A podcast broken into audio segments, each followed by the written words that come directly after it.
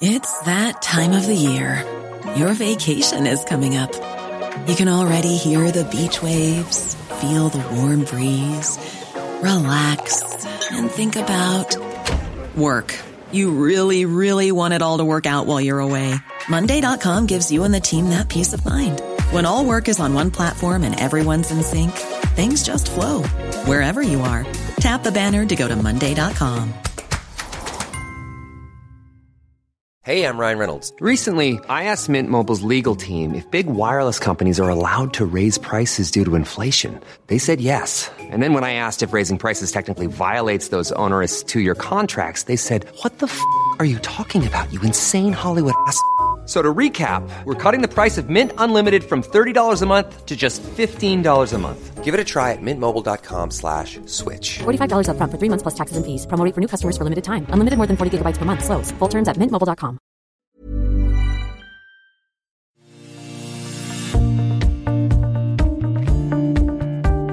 Hello and welcome to New Scientist Weekly. And Ollie, can we have a trumpet blast, please? That's the sound of us blowing our own trumpet because our show has been shortlisted for Best Podcast Launch of 2020 and Best Science Podcast in the Woo! Publisher. Yeah, it's the Publisher Podcast Awards. So uh, if we win, we'll play the trumpets again very loudly, and if we don't win, we'll never mention it again. Welcome to the week's biggest news in science. I'm Rowan Hooper. I'm our podcast editor. I'm Tiffany O'Callaghan. I'm our features editor. Joining us this week is New Scientist reporter Michael LePage and science writer Caroline Williams. Hello. Hello. Hello. Coming up on the show, we are looking at what is going on in the brain during gaslighting. We assess the latest findings on loss of ice around the world.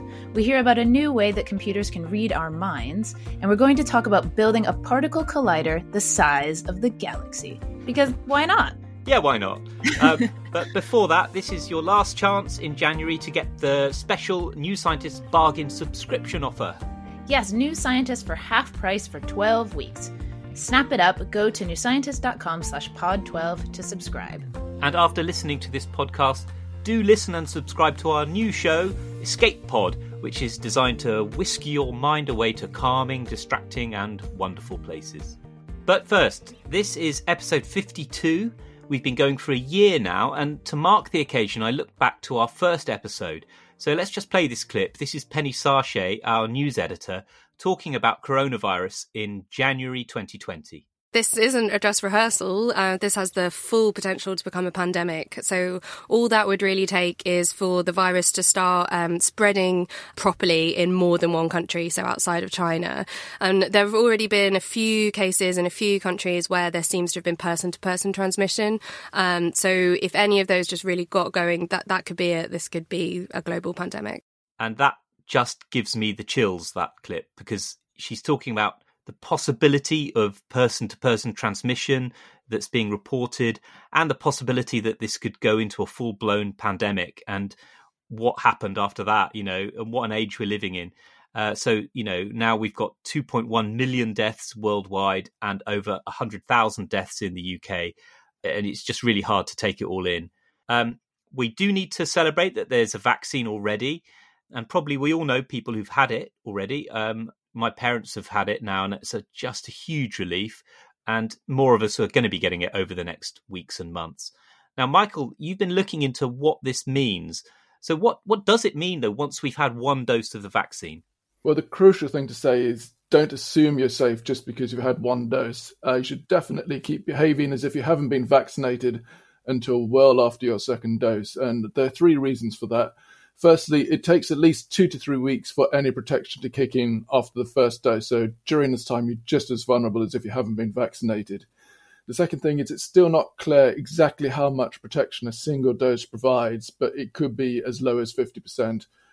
The third thing, uh, for those of us who live in the UK or the US where there's a very high rate of infection still, that means your chances of being exposed to the virus are still very high. And, you know, even if you're vaccinated, you actually your overall risk of, of getting infected could be higher than it was in the summer. And and it's not just about the risk to you yourself, is it? No, absolutely. It's really important to remember that this is not just about you. If you infect just one other person, you could start a chain of infection that leads to many deaths over the coming months and years. So the the big unanswered question, the one that we really want to know the answer to, is whether the virus can spread invisibly among vaccinated people. Can it reach people who've been vaccinated or whom the vaccine hasn't protected well? Uh, we just don't know the answer yet, though there are lots of studies looking at it. But what we know from other sort of lines of evidence, it, it seems it's probably likely that at least some vaccinated people will be able to spread the virus without showing symptoms. And that means even if you've been vaccinated, you could still possibly infect others. You could end up infecting family, friends, colleagues, or other people. Well, that's the kind of nightmare scenario, isn't it? So that even even after widespread vaccination, what, what does that mean about uh, any return to normality? So, several groups in the UK have been modelling what could happen if all restrictions were relaxed as vaccination levels ramp up. And I've been really shocked by the results. Um, just not what I expected, I have to say. Uh, the bad news is that these models suggest that even by April, when up to 30 million people in the UK might be vaccinated, relaxing all restrictions could lead to an even bigger wave of infections than we have now, with more deaths. And that's not all. It gets it gets even worse. It's still possible that could happen even in December when most people have been vaccinated. It's really surprising. But the reason is firstly, vaccines don't protect everyone, and not everyone is going to get vaccinated. So even after vaccination is pretty much complete, there are still going to be millions of susceptible people. And that means if the vaccines are not really good at blocking transmission, not just illness, symptomatic illness, we could still have large outbreaks. Yeah, I've I have seen people saying that we should use this summer to prepare for next winter, which is which is quite galling. But um, it looks like that's that might be something we have to do. Uh, I, at this point, I feel obliged to point out that there is some non-doom laden stuff coming up later in the show. Tiff, but you've got a slight bit of good news as well, haven't you? Yeah, I mean, it's fair to say that the hits do keep coming with this pandemic, but um, I was at least encouraged to know that even though here in the UK, so many of us are finding yet another lockdown quite difficult, um, a recent study from University College London showed that people really do get the importance of all the other measures, you know, maintaining social distance, wearing masks, um, staying home, and the vast majority of people are sticking to the rules. So that is a spot of good news. I think it's important to say as well, these models are looking at all restrictions being relaxed when there's still a relatively high number of cases. So if we get case numbers right down before relaxing restrictions, and if we keep taking some sensible precautions like wearing masks in crowded places, we should be able to avoid these worst case scenarios that the models are showing us. Now that's our sci fi alert, which means we've got something in the magazine that's already been in science fiction. And let's hope it's not an alien invasion that destroys all life on Earth. that would carry on with the theme of so far of the show. No, this is something different. Uh, this is Dyson spheres, which are megastructures built in space around stars. Uh, they were proposed by the physicist Freeman Dyson, and he imagined that if you're a super advanced civilization, uh, you want to harness the power of your star so you can build a big sphere around it. Yeah, so there, it's like a big engineering project, a kind of space solar power plant. Right, yeah. Uh, quite a big one, uh, and so big he thought that Dyson thought these things would be worth looking for from Earth as a, as signs of alien super advanced intelligence. So, have we found any of them? No. okay. no, but we have got um, lots of new ways to look for them, and that's the subject of a big piece in the magazine this week by science writer Mordechai Rorvig. So, the problem with this kind of astronomy is that if you find an interesting or suspicious signal, it could easily be some other kind of cosmic phenomenon, right? Like it's actually more likely to be that than a sign of aliens. Yeah, yeah, it's always more likely to be that. um, but because there's a tiny chance, tiny chance that it's aliens, people just can't stop going on about it really and looking for it. Um, and this is the thing: there are lots of much better ways to look now, and that's what this piece is about. And presumably, any super advanced alien civilizations out there would also build other massive structures that we might be able to see. Yeah. So we talk about some of these too, and my favorite is uh, a giant particle collider. So it's something like the Large Hadron Collider, but on an absolutely colossal scale. And I'd heard of um, space-based colliders before, um, and the one that sometimes people talk about is one that has the orbit of Mars. So it's still an absolutely gigantic project. But in this piece, we talk about a particle collider the size of a galaxy. that does seem a bit over the top. it does, doesn't it? I mean, I, I, I, kind of went down a rabbit hole thinking about this. Um, I mean, if you had one the size of a galaxy, it would take 300,000 years just to get a collision because even nearly at the speed of light, that, that's how long it would take the particles to go around this uh, particle collider that's that big. So I suppose it would take a really, really long time to build something like that in the first place. I mean, I know it took decades to plan and build the Large Hadron Collider, and that is about 27 kilometers in circumference. Yeah. I, I checked. Yeah. Um, so one that was, you know, as big as a galaxy? Yeah, you'd have to be a really long lived civilization. And then I wondered, uh, you know, if it's that big, how fast could you accelerate your particles to? So the LHC, it already gets to 99.9999991% the speed of light. So it's it's very close to the speed of light. But getting that bit faster is incredibly difficult. So you you could build bigger and bigger and even galactic size particle collider and you'd still not actually be at the speed of light. We'll have to come back to this fascinating question some other time. But for now, what's the sci-fi link? Uh, so Dyson spheres are absolutely all over the place in science fiction. Probably that's the only place you can really find them. Uh, uh, but the one I want to talk about is uh, I've just read an incredible book by Alastair Reynolds called House of Suns. Uh, it's set seven million years in the future, and there are some really great mega structures in that and Dyson spheres. Uh, it's a really fabulous escapism, that book.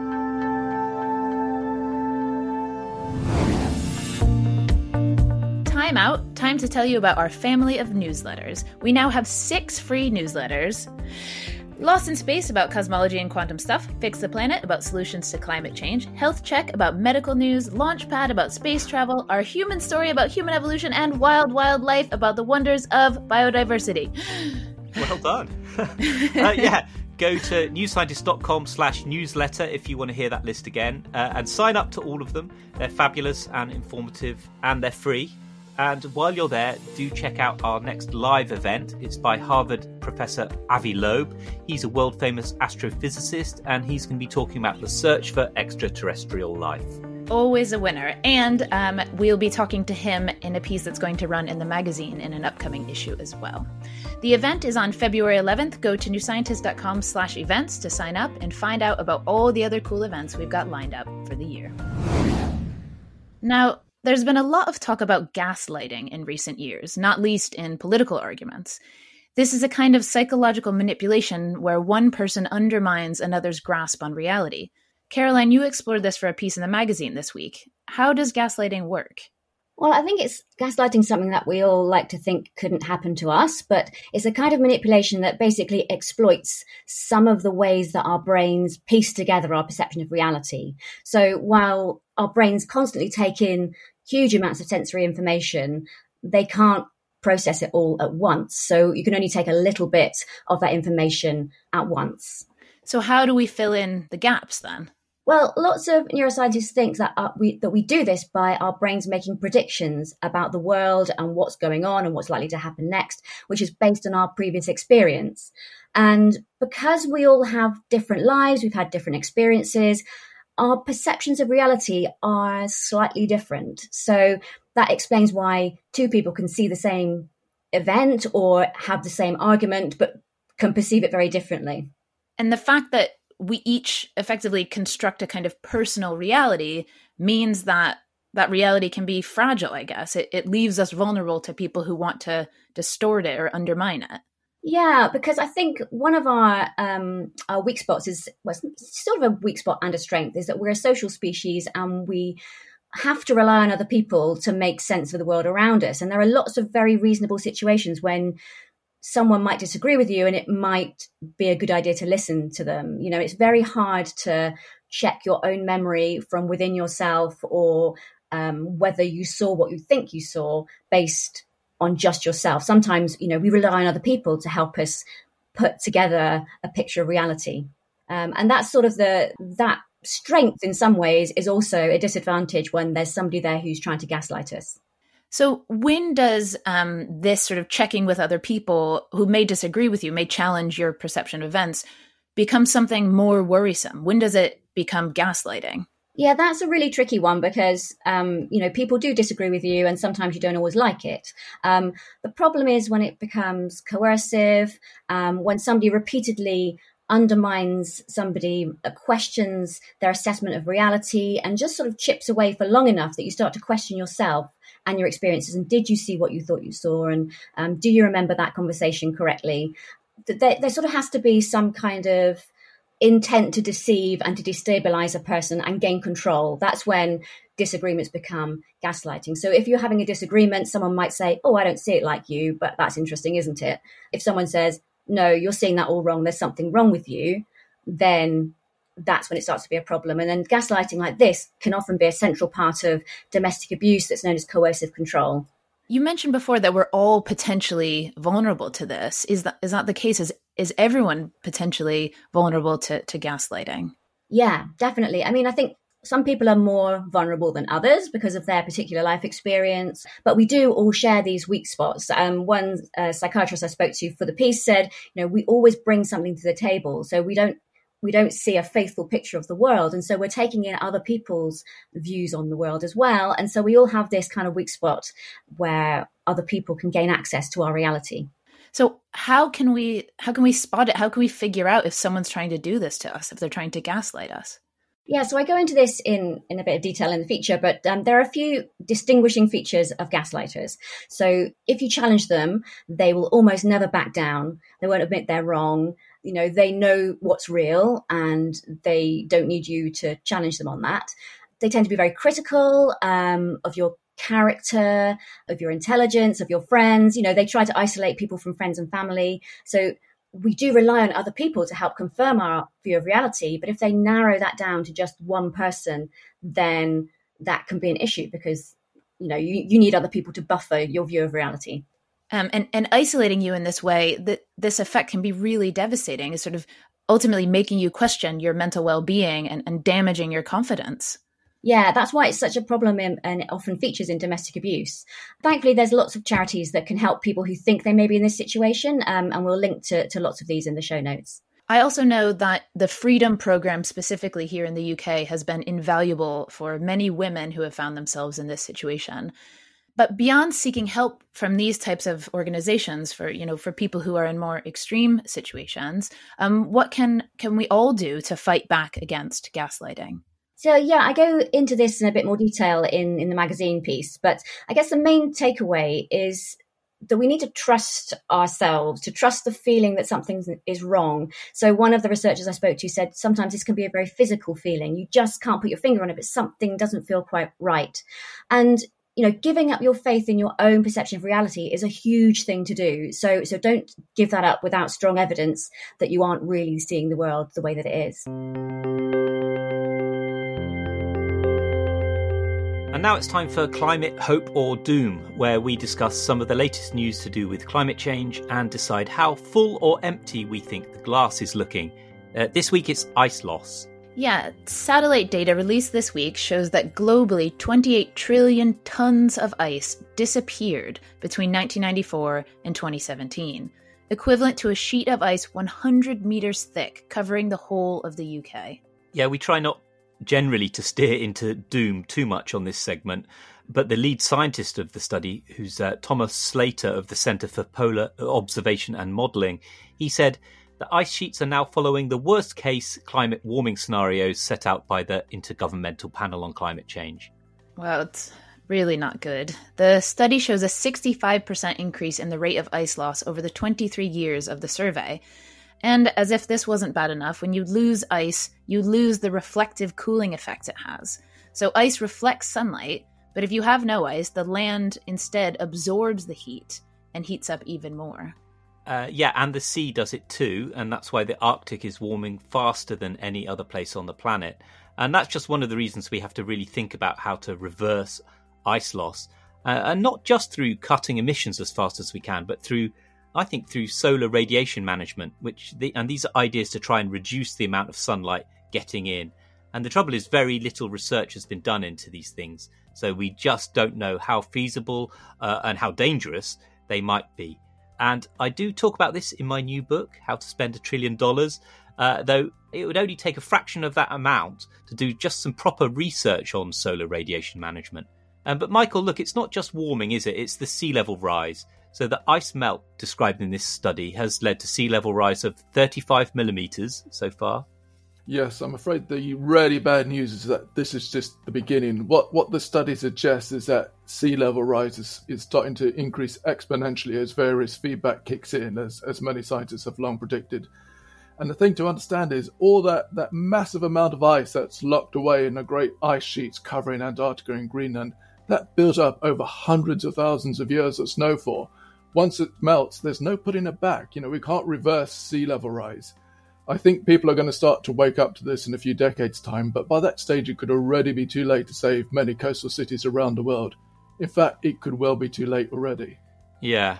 So go on. What are the things we need to do? Well, number one is obviously to stop pumping more carbon dioxide in the atmosphere, and it's great to see Biden taking more action on climate this week. Uh, the less the planet warms, the less sea level rise there'll be. But I think the second thing is we, we've got to start thinking, planning for the future, and stop building loads of major infrastructure on cities on low lying coasts that are already sort of doomed to become flooded. I, I think it's absolutely crazy that nothing has been done about coastal development in most countries. Yeah, yeah, we did mention that some uh, a few weeks ago, didn't we, on the podcast? Um, and number three, I would say, is let's fund a little bit of research, or let's fund some research into geoengineering solutions in case the worst happens. Well, at least there's a sprinkling of hope on that rather generous helping of climate doom. right, let's change tack. Mind reading. Rowan, what's new in mind reading this week?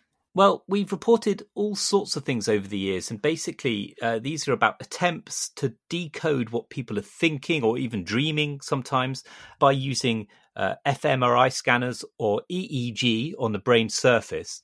So, EEG, electroencephalogram. So, electrodes on the brain or on the skull that record brain activity. Got that first time. Tongue twister. Sorry. yeah, it always involves recording loads of brain waves, and then you get an artificial intelligence, uh, a, ne- a neural network, learn which brain waves correspond to words or thoughts. Yeah, so this is often done with people who are paralyzed or unable to physically speak, but it might give them the ability to communicate again. So what's happened now? So it's similar, except now the AI can look into look at your brainwaves and from them identify what song you're listening to. These days, in my case, it's almost definitely something from Moana. yeah. yeah, same here actually. Um, yeah, so in this experiment, they they got twenty people and listened to. They had them listen to a series of twelve songs. A lot of them were Bollywood songs because a lot of in, uh, Indian researchers in this paper um, on headphones, and they while their while their brain waves were being recorded, uh, and then a neural network was trained to spot patterns between the music clips and the brain waves, and then identify the song. And then the really cool thing is that the AI could then take a bit of the brain waves from when you're listening to the song, but not a bit of the brainwaves it had seen before. And then from that, it could still identify the song. Wow, that that's really cool. So, if the AI measures my brainwaves when I'm listening to a song, will it be able to listen to your brainwaves as you listen to the same song and still guess right? No. ah, okay. yeah. Um, and that's because we have different emotional responses to songs. So uh, I also love I love the Moana songs, right? But I might be getting a little bit sick of them uh, now, you know. Whereas, you know, I don't know, you might still just be in the first phase of loving them. Uh, uh or just recently, I've been listening to the, uh, Rufus Wainwright's uh, new album, and I don't know, you might not be moved by him in the same way as I am. so you know that's why the the AI will will, will guess differently for even if you're listening to the same song but that is quite interesting isn't it? You know quite deep. So that that means that in order to do this the ai is starting to identify and understand what moves each of us emotionally. Yeah. So we spoke to a researcher uh, derek lomas at delft university of technology in the netherlands and he said uh, i think it's really provocative to think about how the combination of machine learning and data from eeg can be combined to bring insights into moving emotional experiences, but also to figure out what's going on inside your head. Wow. Yeah. Yeah. Uh, and then he kind of spoilt that, and he said something really kind of hilarious, like, probably unintentionally, uh, very Spock-like. He said, uh, "Music is just ultimately, uh, it's just voltage fluctuations, and it's the same with EEG." I think The Rock would disagree with his rendition of "You're Welcome." That's all for this week. Thanks for listening for the whole year. Uh, do carry on listening uh, and subscribe. And do subscribe to our sister show, Escape Pod. This week it's all about alliances. Yes, and thank you, Michael and Caroline, for joining us. Remember, last chance to get your special January bargain. Go to newscientist.com slash pod 12 for more information. Goodbye for now and take care out there. Bye. Bye. Bye. Bye.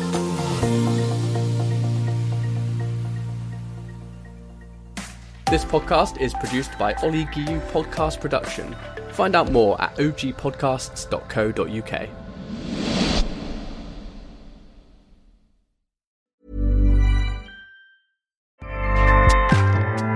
ACAST powers the world's best podcasts. Here's a show that we recommend. This is Roundabout Season 2, and we're back to share more stories from the road and the memories made along the way. We're talking rest stops. If we're stopping to get gas, you will be timed.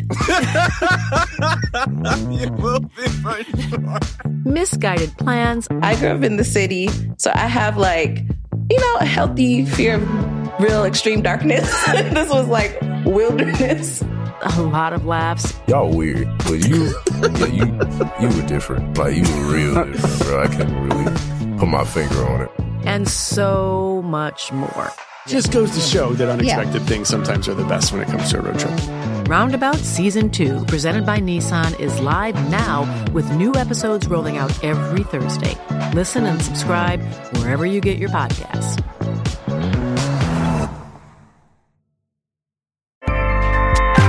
ACAST helps creators launch, grow, and monetize their podcasts everywhere. ACAST.com.